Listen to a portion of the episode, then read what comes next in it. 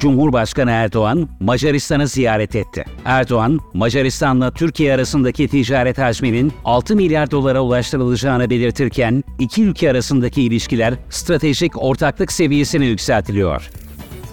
Amerikan Dışişleri Bakanlığı, Ege'de gerilimi arttıracak bir karara imza atarak Güney Kıbrıs Rum yönetimine yönelik silah ambargosunu 2024 mali yılı için kaldırıldığını açıkladı. Terör örgütü PKK, YPG'ye desteği devam eden Amerika Birleşik Devletleri bir skandala daha imza attı. CENTCOM komutanı Michael Eric Kurilla, PKK-YPG terör örgütünün işgalindeki Suriye'nin Haseke ilinde yer alan Hol ve Roj kamplarını ziyaret etti. Ayrıca Kurilla, terör örgütü yöneticileriyle de bir araya geldi. Kuzey Kıbrıs Türk Cumhuriyeti'nin Türklerle Rumların birlikte yaşadığı Pile köyüne erişimi kolaylaştırmak için hazırladığı Pile Yiğitler Yolu projesi, Güney Kıbrıs Rum yönetimi tarafından yönlendirilen Birleşmiş Milletler Barış Gücü'nün müdahalesiyle engellenmek istendi. Kuzey Kıbrıs Türk Cumhuriyeti, egemenlik hakkı olarak değerlendirdiği yolun Yeşil Hat'ta yer almadığını belirterek Birleşmiş Milletler Barış Gücü'nü püskürttü. Yol yapım çalışmaları devam ediyor. Irak Başbakanı Muhammed Şia Es-Sudani, mantıklı davranmamız gerekiyorsa petrol ihracatında Türkiye'ye daha esnek olmalıyız. Petrol sevkiyatının durdurulmasıyla kaybettiğimiz para, Türkiye'den istediğimiz tazminatın iki katı. Türkiye ile uzlaşmalıyız açıklamasında bulundu. İki ülke PKK terör örgütüyle mücadelede de işbirliğini arttıracak.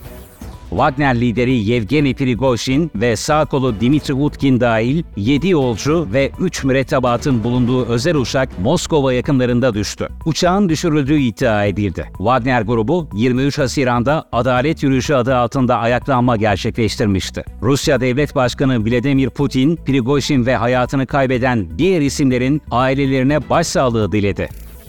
Rusya, Ukrayna'da sivillerin bulunduğu yerleşim yerlerini vuruyor. Rusya, Çerngiv'de bir tiyatro binasını vurdu. 7 kişi hayatını kaybetti.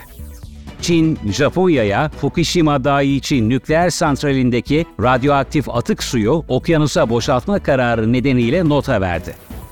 22-24 Ağustos tarihlerinde Güney Afrika'nın Johannesburg kentinde toplanan BRICS Liderler Zirvesi'nde İran, Suudi Arabistan, Birleşik Arap Emirlikleri, Mısır, Arjantin ve Endonezya BRICS'in yeni üyeleri olarak kabul edildi. Zirveye hakkında Uluslararası Ceza Mahkemesi'nin tutuklama kararı bulunan Rusya Devlet Başkanı Vladimir Putin çevirim içi formatta katıldı. 2020 seçimlerinde manipüle ettiği iddiaları nedeniyle Georgia eyaletine giderek teslim olan eski Amerikan Başkanı Donald Trump gözaltına alındıktan 20 dakika sonra serbest bırakıldı. Eski Pakistan Dışişleri Bakanı ve İmrahan'ın siyasetten men edilmesinin ardından Pakistan Adalet Hareketi Genel Başkanı olan Şah Mahmud Kureyşi, devlet sırlarını ifşa etme suçlamasıyla tutuklandı. Cezayir Ulusal Radyosu'nun iddiasına göre Cezayir, Fransa'nın Nijer'e askeri müdahalede bulunmak için hava sahasını kullanma talebini reddetti. Fransa ise bu iddiayı yalanladı.